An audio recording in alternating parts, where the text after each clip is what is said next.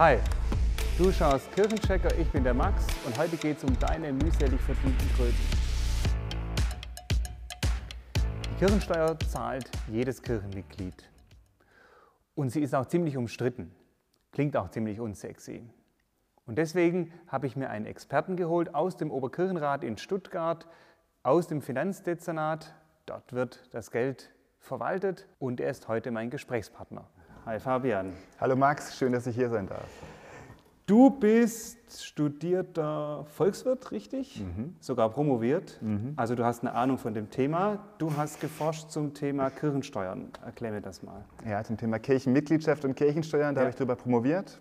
Die Frage war, also wie geht das langfristig weiter mit der Kirchensteuer und mit den Kirchenmitgliedern? Es ist ja kein Geheimnis, dass die beiden großen Kirchen in Deutschland jetzt nicht größer werden, zumindest zahlenmäßig nicht größer. Wir haben überlegt und untersucht, wie entwickelt sich das in allen deutschen Landeskirchen, also den evangelisch verfassten Kirchen und in allen deutschen katholischen Kirchen bis 2060, also 40 Jahre in die Zukunft geguckt und haben festgestellt, ja, es werden wohl 2060 noch halb so viele Kirchenmitglieder in Deutschland sein und die Kirchensteuern, die sie einnehmen, die werden zwar nicht weniger vom Geldbetrag her, aber die Kirchen werden sich davon weniger leisten können, auch ungefähr die Hälfte. Mhm. Ja, Kirchensteuer klingt ja irgendwie so unfreiwillig. Und wenn ich jetzt anschaue, ich hatte im Studium viel auch mit Jungs zu tun, die waren nicht so in der Kirchenbubble, Juristen, was weiß ich, BWLer, VWLer. Von denen sind echt viele, gerade Jungs, nicht mehr in der Kirche, weil sie einfach sagen, sie würden ja zum Beispiel so und so viel bezahlen, aber nicht diesen Fixbetrag, der da einfach von oben festgesetzt wird. Passt das? Oder kann man sagen, das passt noch zusammen, dieser ans Einkommen gekoppelte Fixbetrag? Oder wie funktioniert das überhaupt? Ja. Ich glaube, das ist mal ein guter Stichpunkt, den du gerade gesagt hast. Die Kirchensteuer richtet sich nach deinem Einkommen. Also erstmal ist es so, die allermeisten, die bei uns in der Kirche sind und die du und ich kennen, zahlen keine Kirchensteuer. Mhm. Also mehr als die Hälfte unserer Mitglieder, derzeit fast die Hälfte unserer Mitglieder, zahlt keine Kirchensteuern. Weil sie entweder Kinder sind, weil sie Rentner sind, weil sie Einkommen zwar verdienen, aber unterhalb der Freibeträge und deswegen steuerlich gar nicht veranlagt werden. Und das ist ja auch die Idee der Kirchensteuer, zu sagen, wir schauen auf die Leistungsfähigkeit. Mhm. Also die breite Schultern haben, die werden zur Kasse gebeten, die sollen sich stärker an den kirchlichen Kosten beteiligen, als die schmalere Schultern haben. Mhm. Und das führt dann aber eben auch dazu, dass vielleicht Menschen wie du und ich, die wir beide studiert haben, die lange Ausbildung hatten, jetzt auch dementsprechend ein bisschen Geld verdienen, dürfen ja auch ordentlich was zahlen müssen, ja. Aber es hängt dann logischerweise, wenn ich das so mit dem Finanzamt, also meine Frau und ich zum Beispiel haben, weil sie weniger verdient wie ich, haben unterschiedliche Steuerklassen gemacht. Und das wirkt sich also dann auch auf die Kirchensteuer aus, richtig? Also wir koppeln uns mit der Kirchensteuer komplett an die staatliche Gesetzgebung. Mhm. Also so wie der Staat seine Bürger besteuert, so besteuern wir auch unsere Kirchenmitglieder. Mit einem Unterschied, wir besteuern bloß die auch Kirchenmitglied sind. Mhm. Der Steuern, also staatliche Steuern müssen ja alle zahlen. Kirchensteuern ist quasi, eigentlich sind es keine Steuern, eigentlich sind es Beiträge. Kirchensteuern sind die finanziellen Mittel, die unsere Kirchenmitglieder uns anvertrauen, damit wir damit kirchliche Arbeit machen können. Mhm. Und wenn der Staat eben sagt, er schaut bei Ehen nicht auf dein Einkommen und besteuert das und schaut auf das Einkommen deiner Frau und besteuert das, sondern er sagt, er nimmt euer gemeinsames Einkommen, dann machen wir das mit der Kirchensteuer auch so. Dann sagen wir auch, dein Einkommen, ihr Einkommen in einen Topf geworfen, wie steht ihr dann da zu anderen? Mhm. Und je nachdem, wie ihr im Vergleich zu anderen dasteht, je nachdem werdet ihr zur Kasse gebeten. Oder je nachdem trauen wir euch zu, euch mit eurer Leistungsfähigkeit an der kirchlichen Arbeit zu beteiligen. Mhm. Mhm. Ja, ein super Thema, weil ich kenne dann so Leute, da sagt der Mann, ich verdiene so und so viel, meine Frau und meinen Kindern viel zu Hause, nur Elternzeit, Elterngeld, dann arbeitet sie 25, 50%. Er tritt aus, sie bleibt drin und dann sagt er, ich muss trotzdem Kirchensteuer zahlen. Ich weiß aber, das stimmt nicht ganz. Kann man das nochmal genau erklären? Ja, das, jetzt hast du gleich zu Beginn eins der heikelsten Themen, die wir da im Kirchensteuerrecht parat haben. Aber du hast recht, das ist das Thema, wo sich Leute super drüber ärgern und auf den ersten Blick auch erstmal zu Recht drüber ärgern, weil es sehr schwer erklärbar ist. Mhm. Aber die Idee dahinter ist, also Kirchensteuern zahlen nur die, die auch Kirchenmitglied sind. Also wenn er austritt, zahlt er keine Kirchensteuern. Mhm. Aber die Frage ist ja, wie viel zahlt sie Kirchensteuern? Stimmt. Und ich habe ja gerade eben schon gesagt, wir gucken nach der Leistungsfähigkeit, mhm, die sie erbringen kann.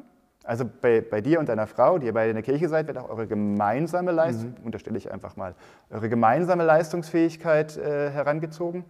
Bei dieser Frau, wo der Mann nicht mehr in der Kirche ist, wird nur auf ihre Leistungsfähigkeit geguckt. Mhm. Aber woran bemisst sich ihre Leistungsfähigkeit? Woran bemisst sich ihre finanzielle Power? Mhm. Und die bemisst sich ja an den Möglichkeiten, die sie hat finanziell. Und die werden ja auch durch ihn mitbestimmt.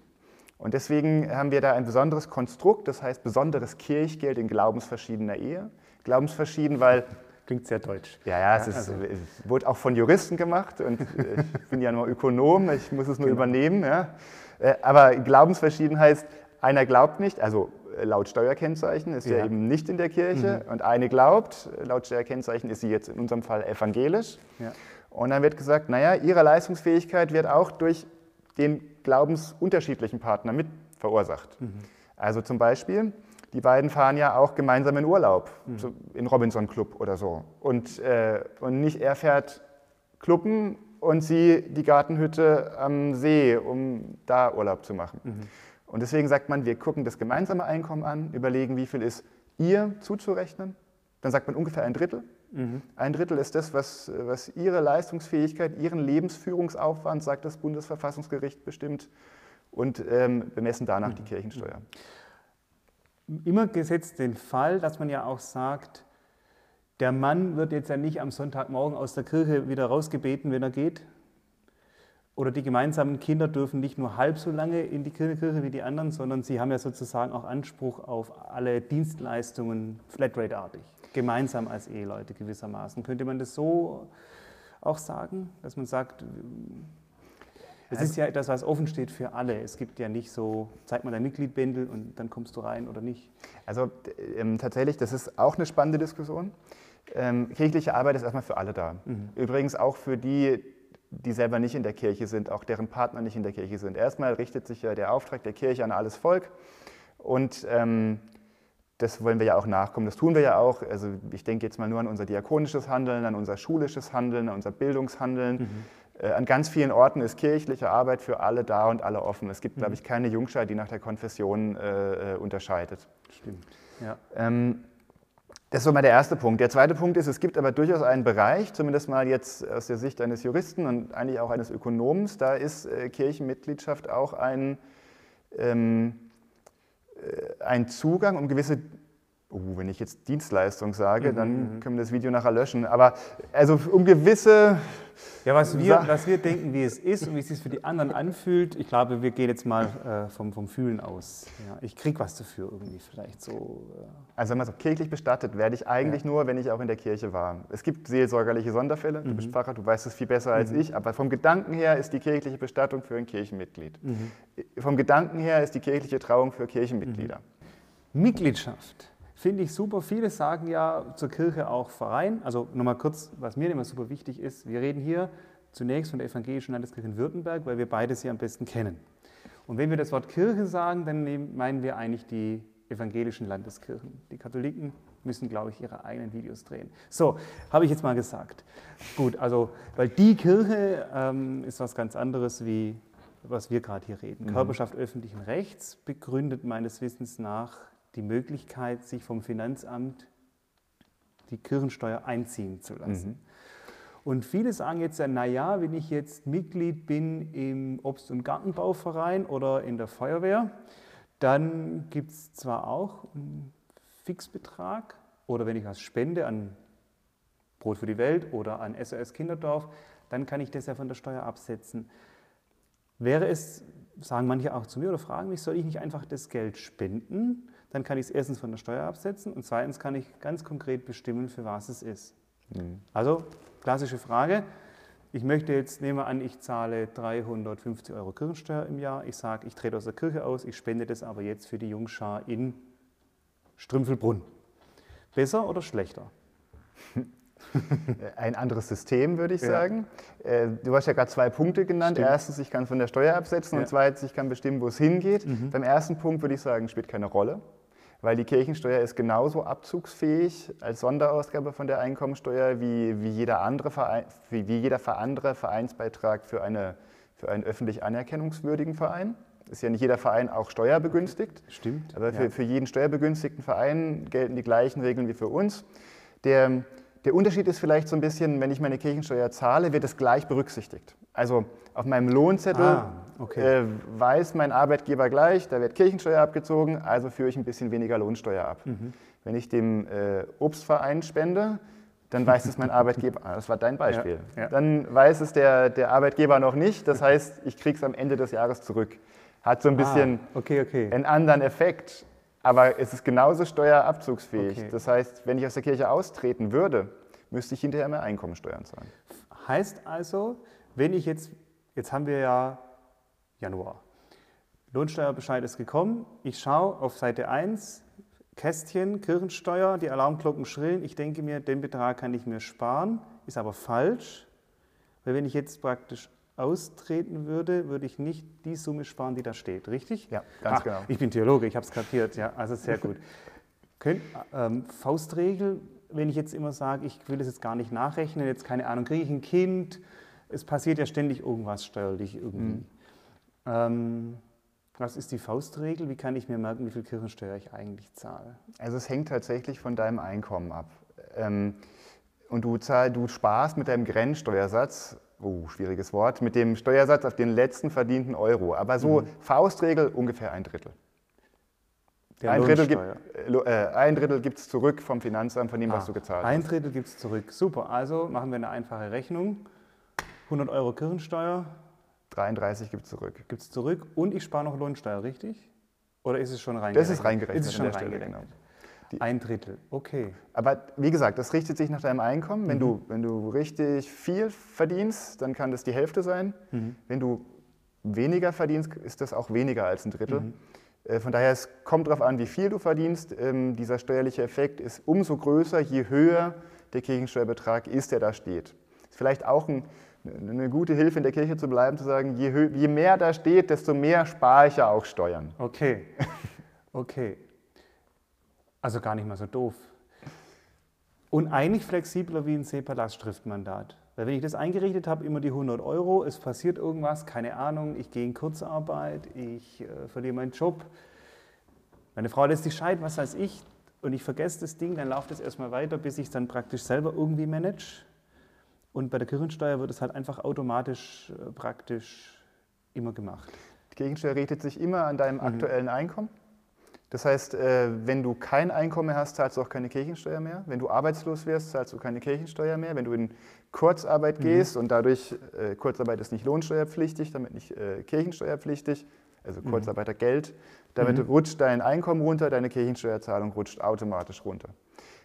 Aber das ist natürlich, man muss ehrlich sein, alles hat zwei Seiten. Wenn du eine Gehaltserhöhung kriegst, zahlst du mehr Lohnsteuer, zahlst du auch mehr Kirchensteuer. Korrekt, ja. Ja.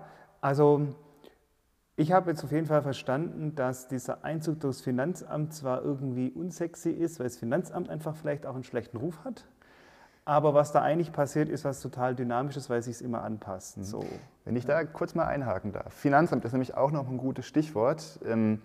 Es wird da ja oft immer so eine ungute Verquickung von Kirche und Staat. Warum zieht denn der Staat für die Kirche die Kirchensteuer ein? Da muss man einfach sagen, der Staat macht das nicht umsonst. Also der Staat kriegt 3% in Württemberg und in Baden, 3% des Kirchensteueraufkommens als Verwaltungskostenentschädigung dafür, dass sie uns die Kirchensteuer einziehen. Also von 100 Euro, 3 Euro gehen ans Finanzamt und unser Finanzamt freut sich, weil ich vermute mal, das alles inzwischen Software gesteuert. Also, sagen wir mal so, die Lohnsteuer müssen Sie ja eh ausrechnen und dann mal 8%, das kriegt man ganz gut automatisiert hin. Ja. Und aber auch hier, alles hat zwei Seiten, fairerweise, wenn wir das selber machen müssten, würden wir da Verwaltung aufbauen müssen, die vermutlich teurer wäre als diese 3%, die wir derzeit zahlen. Wir würden dann vielleicht Arbeitsplätze nochmal parallel zum Finanzamt schaffen, Aber auf der anderen Seite müssten wir mehr Geld ausgeben, nur für den reinen bürokratischen Einzug, sage ich jetzt mal, und könnten daraus nicht was Kirchenmäßigeres machen wie Verwaltung.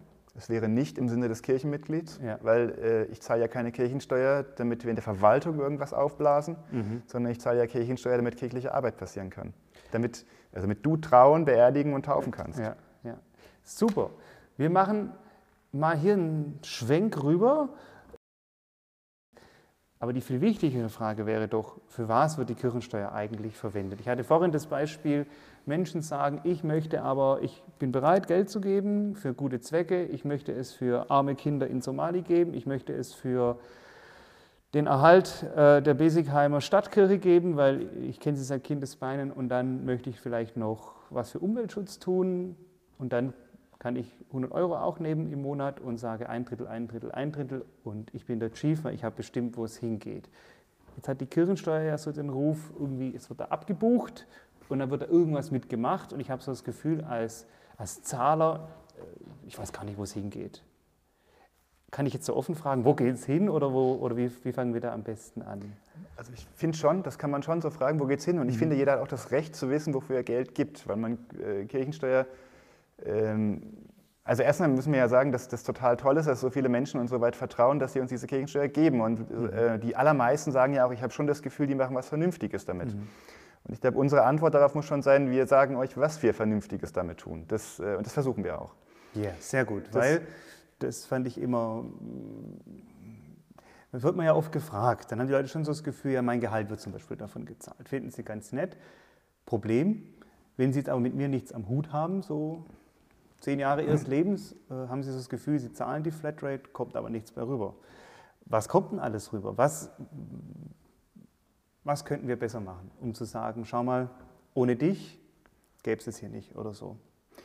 Also jetzt würde ich einfach mal sagen, Kirchensteuer sorgt dafür, dass unsere Gesellschaft bunter wird. Unsere Kirchensteuer sorgt dafür, dass Gottes Botschaft in dieser Welt ankommen kann. Und zwar nicht nur, und das finde ich schon wichtig, nicht nur sonntags morgens im Gottesdienst.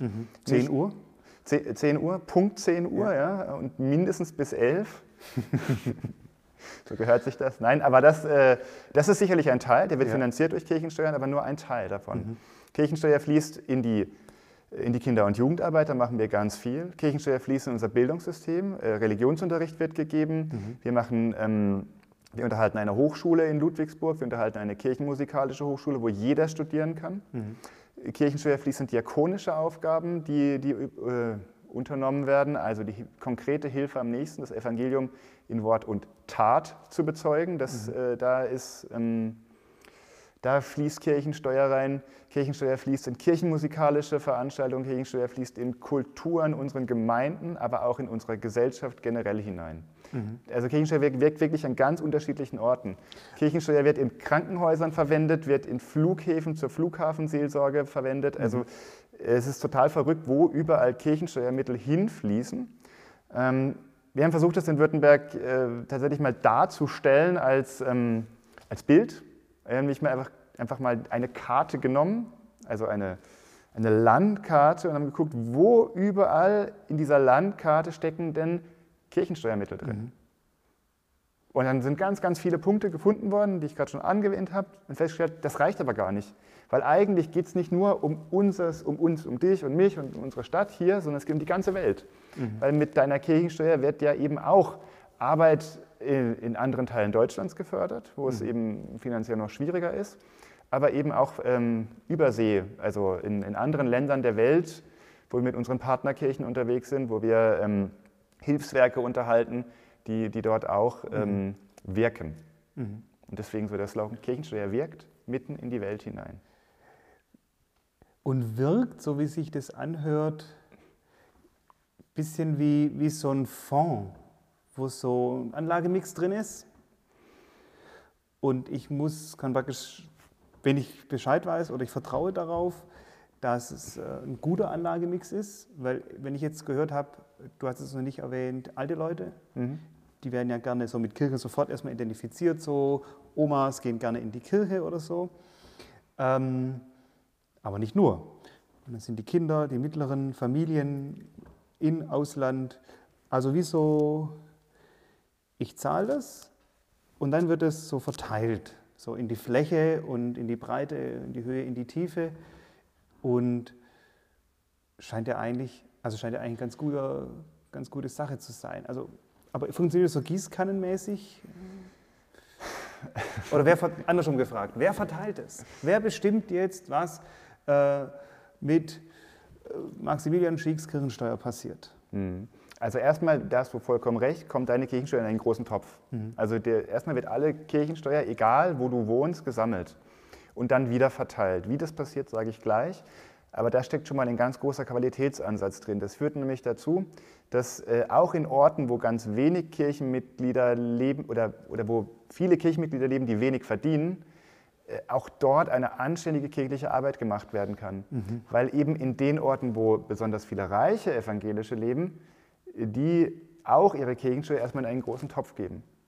Das heißt, dass wir tatsächlich uns darum bemühen, flächendeckend vor Ort zu sein. Also auch in den Orten, wo strukturschwach ist. Auch in den Orten, wo es sonst schwieriger wäre, Gelder aufzutreiben. Es gibt Orte in Württemberg, die bräuchten kein Solidarsystem. Die haben da 3, 4 richtig gute, fett verdienende Menschen und die stellen dir eine neue Kirche dahin. Und die stellen denen da auch ein neues Jugendzentrum hin. Aber es gibt andere Orte in Württemberg, da ist es wichtig, dass wir uns solidarisieren und dass es gut Verdienende gibt, die in diesen großen Topf geben, der auch eben dahin gibt. Also das ist, glaube ich, das ist nämlich der Unterschied zwischen ich spende direkt oder ich gebe uns als Kirche den Vertrauensvorschuss, gebe es in den großen Topf und vertraue darauf, dass da Menschen mit Verstand sitzen, die das weitergeben. So, und wer gibt das weiter? Evangelische Kirche ist anders als manche andere Kirche in unserem Land demokratisch organisiert, von unten auf. Wir haben Bottom-up. Bottom-up, genau, ja. Also wir haben auch einen Bischof, aber der hat da nicht viel mitzureden, muss man einfach mal sagen. Ja. Es gibt Synoden, das sind Kirchenparlamente, die entscheiden darüber, wie Kirchensteuern verteilt werden. Also es gibt dann wahrscheinlich so eine Art Finanzausschuss, der erarbeitet einen Vorschlag und dann gibt es gewählte Vertreter und die sagen yes or no. Genau. Und diese gewählten Vertreter sind nicht alles Pfarrer oder sind auch nicht alles Theologen, sondern sind tatsächlich Menschen wie du und ich, also Theologen und Nicht-Theologen, Menschen, die für die Kirche hauptberuflich arbeiten, Menschen, die noch einen ganz anderen Beruf in ihrem richtigen Leben haben und die mit ihrem Verstand, mit ihrem Sachverstand darüber nachdenken, wie muss kirchliche Arbeit in Württemberg sein? Gibt es auch in Deutschland eine Synode, macht was Ähnliches. Wie muss kirchliche Arbeit sein? Wie wollen wir Gelder verteilen? Ist ein ganz großer Unterschied zu unseren katholischen Geschwistern. Da wird das anders gemacht. Gut. Ich denke, durch diesen Anlagemix lässt sich es vielleicht auch mal vertreten, wenn was dabei ist in diesem, ich nenne es einfach mal Fonds, das ist alles nicht so ökonomisch perfekt ausgedrückt, aber ich denke mir halt immer so, stecken ja verschiedene Aktien drin und so sind es ja auch verschiedene Anlagen des Geldes, verschiedene Richtungen, wo es hinfließt. Und wenn da jetzt mal ein Papier drin steckt, das ich nicht so gut finde, kann ich vielleicht auch sagen, wegen dem sind vielleicht die 99 anderen Bestandteile unterstützenswert. Also so ein bisschen so, weil es funktioniert ja schon so ein bisschen mitgehangen, mitgefangen. Ich finde das Beispiel eigentlich ganz gut. Ich habe, als ich angefangen habe, als ich mir zum ersten Mal Aktien gekauft habe, habe ich mir auch 2 Aktien gekauft oder 2 Firmen gekauft. Also bin ich Miteigentümer von 2 Firmen geworden, allerdings mit überschaubaren Anteilen. Eine ist dann so ein bisschen abgeschmiert. Ja. Und seitdem kaufe ich ETFs. Da würde ich wahrscheinlich auch nicht jeden einzelnen Titel kaufen, aber die Strategie ist gut. Ja? Also es wird mehr dadurch, nicht weniger. Und ich glaube tatsächlich, es gibt Experten, die sich das angucken, die das managen. Und so ist es aber bei der Kirchensteuer. Und natürlich passiert mit meiner Kirchensteuer, es werden auch Sachen finanziert, wo ich jetzt persönlich sagen würde, nicht unbedingt. Würde ich jetzt nicht eine Direktaktie kaufen. Aber der ETF ist gut. Weil viele haben ja das Gefühl, sie zahlen dann irgendwelche goldenen Badewannen von gewissen kirchenleitenden Bischöfen, auch durchaus außerhalb der württembergischen Landeskirche. Und das sorgt dann immer gleich für so einen Schmuddelruf. So, das will ich nicht. Und dann sind wir wieder bei dem, was ich vorhin gesagt habe, dann trete ich aus der Kirche aus. Das tut man ja aber eigentlich nie. Müssen wir schon nochmal sagen, weil Kirchensteuer und Austritt, das hast du ja untersucht, spielt ja schon auch eine Rolle, aber natürlich wahrscheinlich auch Religiosität, Glaube, was es mir bedeutet. Aber wenn ich jetzt austrete, zwei große Mysterien. Erstens, trete ich eigentlich aus der Kirche aus? Ich glaube, man tritt ja immer, weil ich als Pfarrer bekomme dann immer dieses Briefchen. Und eigentlich treten die dann bei mir aus meiner Gemeinde vor Ort aus. Richtig? Obwohl das Finanzamt irgendwo in einem ganz anderen Ort halt vom Landkreis diese Kirchensteuer einzieht. Also ich trete ja nicht in dem Sinne aus der Kirche eben aus. Also ehrlich gesagt bin ich jetzt rechtlich so ein bisschen überfragt, aber auf jeden Fall ist die Rechtsfolge, dass du natürlich schon auch aus der evangelischen Kirche insgesamt austrittst. Genau, das stimmt. Also ja. Du bist dann nicht mehr Mitglied der Evangelischen Landeskirche in Württemberg und auch nicht mehr der Evangelischen Kirche in Deutschland. Also, also spürbar wird es tatsächlich am Steuerkennzeichen, das ändert sich dann von EV auf OA, also auf ohne Angabe und damit entfällt die Kirchensteuerpflicht. Ja, genau. Ich glaube, du wolltest etwas anderes von mir, oder? Doch, nee, passt. Also weil ich glaube, ja, weil man oft vergisst, dass man ja immer zu einer Ortsgemeinde gehört. Und viele sagen ja irgendwie so, nee, meine Kirche hier, wo ich jetzt wohne, ich finde, die macht schon eine gute Arbeit, aber die da oben, die machen irgendwas mit meiner Kohle, das will ich nicht. Auf das Verhältnis wollte ich auch schon mal so ein bisschen raus. Also weil viele fragen mich ja, was bleibt vor Ort hängen? Oder sagen zu mir, ich trete jetzt aus der Kirche aus, aber wie viel brauchen Sie denn für Ihr neues Dach im CVJM-Häusle oder sowas? Ja? Und dann sind die durchaus bereit. Es geht also oft darum, vor Ort top. Und oben irgendwie haben die Leute das Gefühl, flop irgendwie. Und da wollen sie dann mitreden und können da irgendwie nicht. Also wie viel kommt sozusagen, also wird das Geld auch durchgegeben dann an die Basis, da wo ich wohne? Drei Viertel der Kirchensteuer. Krass, okay, doch so viel. Das habe ich gewusst. Landen in der Fläche. Und so, aber wir sind leider sehr transparent, was unser Finanzgebaren angeht, in unseren Haushaltsplänen, sodass man nichts mehr sehen kann. Das ist ein Problem. Den Wald vor lauter Bäumen sozusagen nicht mehr. Okay, ja. Aber 3 Viertel der Gelder, 3 Viertel meiner Kirchensteuer kommen in der Fläche an. Das heißt nicht, dass 3 Viertel meiner Kirchensteuer in der Gemeinde vor Ort ankommen, weil es ja durchaus sein kann, dass ich in einer Gemeinde lebe, die sehr finanzstark ist. Deswegen kommt 3 Viertel woanders noch an, in einer anderen Gemeinde. Aber auf der örtlichen Ebene kommen 3 Viertel an. Und das letzte Viertel ist aber jetzt nicht der Wasserkopf in Stuttgart, der jeden Mittag gut essen geht, sondern da steckt noch sowas drin wie Religionsunterricht. Da steckt sowas drin wie die theologische Ausbildung, die religionspädagogische Ausbildung, da stecken Hochschulen drin, da steckt auch nochmal Diakonie drin, also das Diakonische Werk in Württemberg, was ja auch dezentral sehr viel tut. Also man kann jetzt nicht sagen, 25% sind Wasserkopf, sondern 25% werden nochmal zentral gesteuert. Auf andere Ebenen verteilt. Okay. Was wir auf dem Kopf haben, so als ein bisschen innere Bubble, na, 50% kommt in den Gemeinden an und 50% bei der Landeskirche. Da muss man einfach drüber nachdenken, die Gehälter unserer Hauptamtlichen, vor allen Dingen der Pfarrerinnen und Pfarrer, werden direkt, von der Landeskirche bezahlt, aber die Kollegen arbeiten ja in der Gemeinde in der Regel oder in der Fläche in der Regel und nicht... Richtig, ich bin nicht in der Gemeinde hinter Schwaldorf angestellt, sondern immer bei der Landeskirche. Genau, richtig, ja. Und wenn das jetzt eigentlich, also wir haben jetzt gesagt, es ist eigentlich gar nicht so mies, es passiert da recht viel, es passiert eigentlich auch transparent, oder es muss, glaube ich, sogar Körperschaft öffentlichen Rechts super transparent sein, es ist nur nicht schön aufbereitet. Jetzt gibt es zum Beispiel neue Webseiten, ich habe ein Telefon gefunden auf einer Website, wo man anrufen kann, kostenlos uns fragen kann, was passiert mit der Kohle, die blenden wir mal ein. Und dann haben wir noch die neue Broschüre, Print, wir reden jetzt hier drüber auf meinem Kanal. Also werden wir das Ruder nochmal rumreißen? Werden irgendwann mal die Leute sagen, okay, Kirchensteuer, wir kommen jetzt vielleicht nicht weg von diesem Namen oder von diesem System, das in Deutschland oder in Europa, in der Welt, in Deutschland einmalig ist, so in der Art und Weise? In der Art und Weise, ja. Es gibt ähnliche Systeme in Europa, aber es gibt in Europa auch ganz andere Systeme, das muss man sagen. Also kommen wir da wieder hin, dass Leute sagen, eigentlich gar nicht so mies. Oder gibt es noch irgendwo Optimierungsbedarf jenseits der Transparenz? Ich sage jetzt mal so Dinge, die ich so höre, wenn ich so mit Leuten rede. Ich finde es am Anfang recht heftig, ich komme direkt aus dem Beruf, ich habe einen Studienkredit aufgenommen, ich war in Oxford, bla bla bla, und jetzt kommt auch noch die böse Kirche und zieht das Ding auch noch ein. Ich weiß zwar, ich habe jetzt kapiert, das ist zwar eigentlich fair, aber faktisch tut mir gerade jeder Euro gut. sowas. Oder jetzt bin ich schon Mitglied, warum muss mein Kind dann immer noch Beitrag bezahlen, wenn es mit auf die Freizeit des Evangelischen Jugendwerkes geht? Ich möchte da einen Mitgliederbonus. Das sind so die Dinge, die man so hört, weil Leute das einfach von anderen Anbietern gewohnt sind. Mhm. Geht wahrscheinlich gar nicht so einfach, wenn ich das jetzt mal so überlege, so steuermäßig wahrscheinlich. Du bist kein Jurist, aber Ökonom. Aber so rein vom ökonomischen Denken der Mitglieder her, finde ich, klingt zunächst nachvollziehbar, dass sie sagen...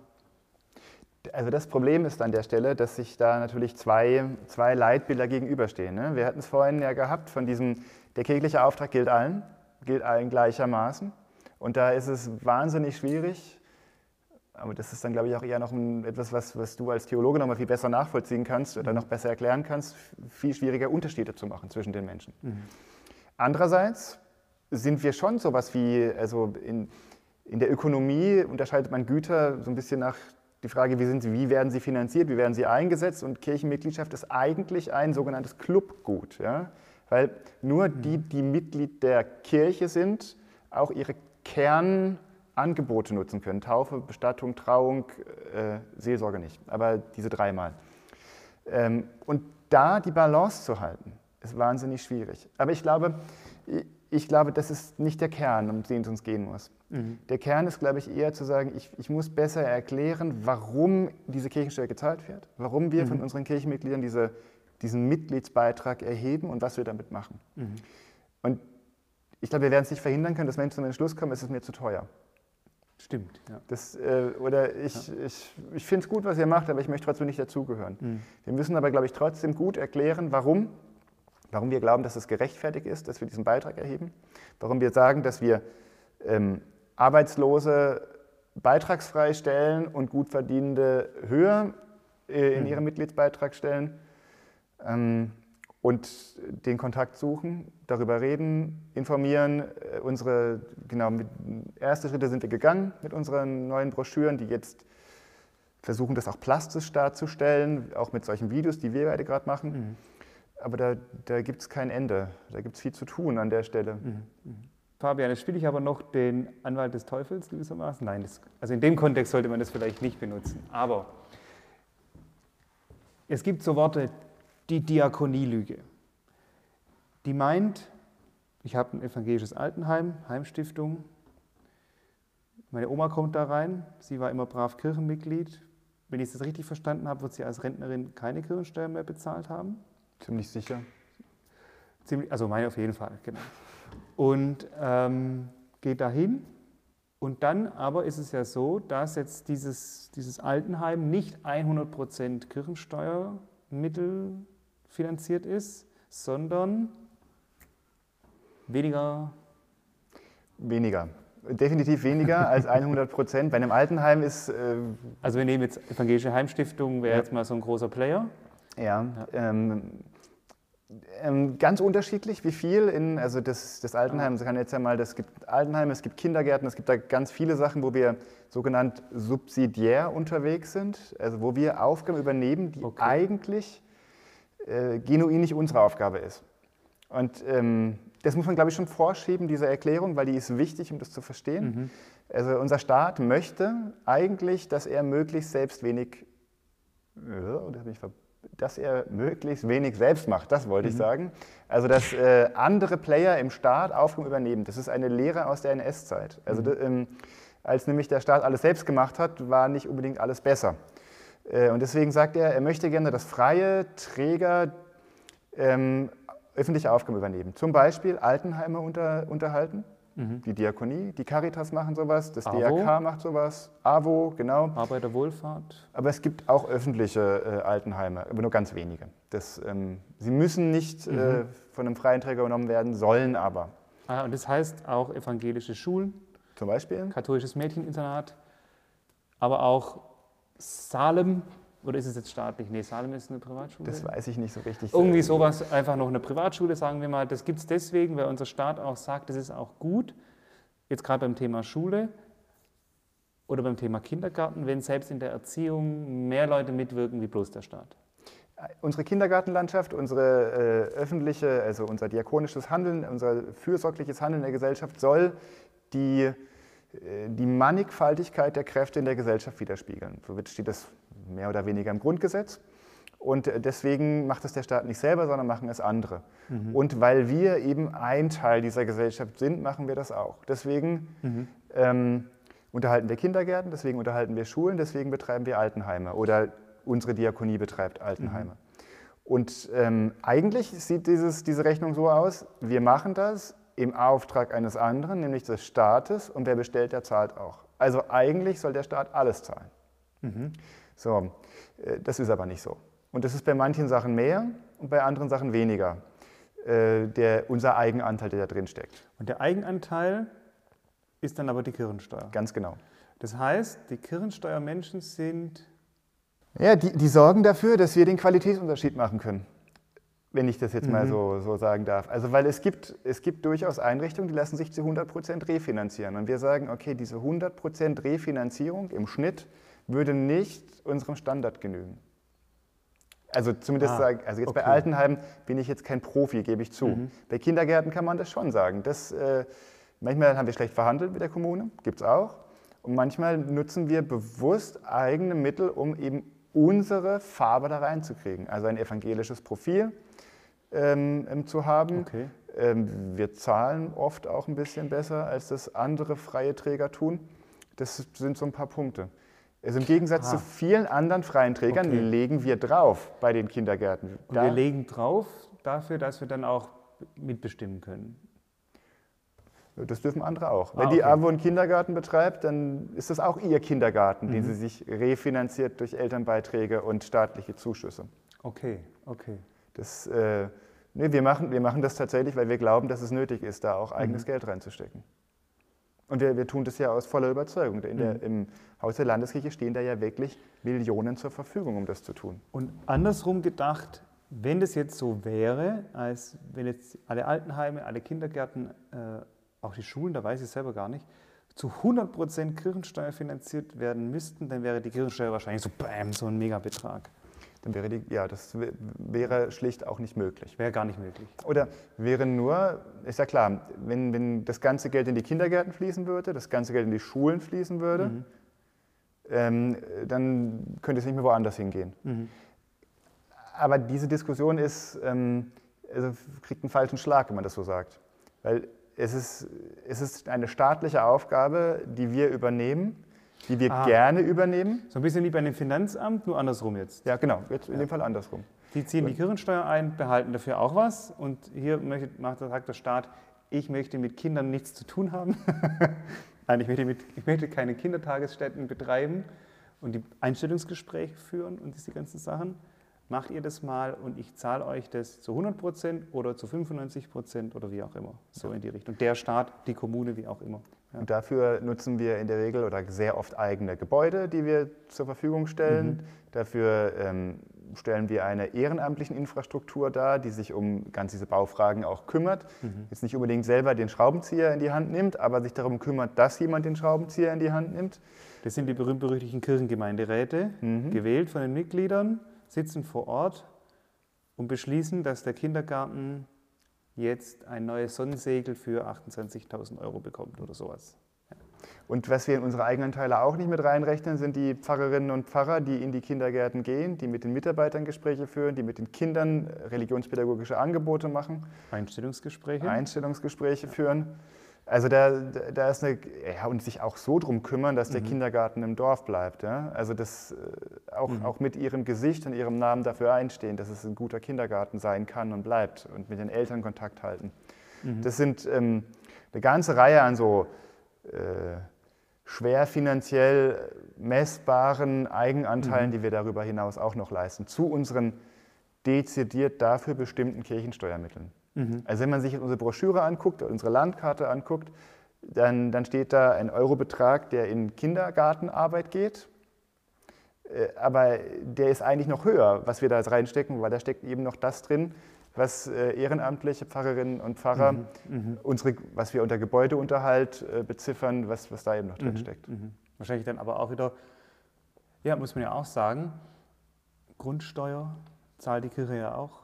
Ja. Also sie ist ja auch sozusagen auch ein Unternehmen im weiteren Sinne. Also sie hat Angestellte, die werden bezahlt und diese Angestellten bezahlen ja auch wieder Lohnsteuer. Also ich habe mal so für mich mal zurechtgelegt, und du sagst, ob es richtig ist oder falsch, die beiden großen Kirchen, das ist noch die katholische Kirche, die evangelische Kirche in Deutschland, zusammen mit Caritas, Diakonie und allem, was wir so als Werke, Dienste und so bezeichnen, also alles, was halt irgendwie unter dem großen Dach nachher ist, sind nach Staat, Bundesländern und Kommunen der zweitgrößte Arbeitnehmer,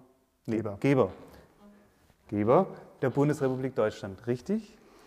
Ich bin nicht ganz hundertprozentig sicher, aber sind auf jeden Fall einer der größten Arbeitgeber. Es gibt ja noch so ein paar halbstaatliche Unternehmen, die haben auch sehr viele Angestellte. Mhm. Aber sie spielen auf jeden Fall ganz weit oben mit. Also wir reden von 1 Million Beschäftigten in Deutschland, die unmittelbar bei den Kirchen und ihren Wohlfahrtsverbänden arbeiten. Mhm. Weil ich finde, das wird oft auch unterschätzt.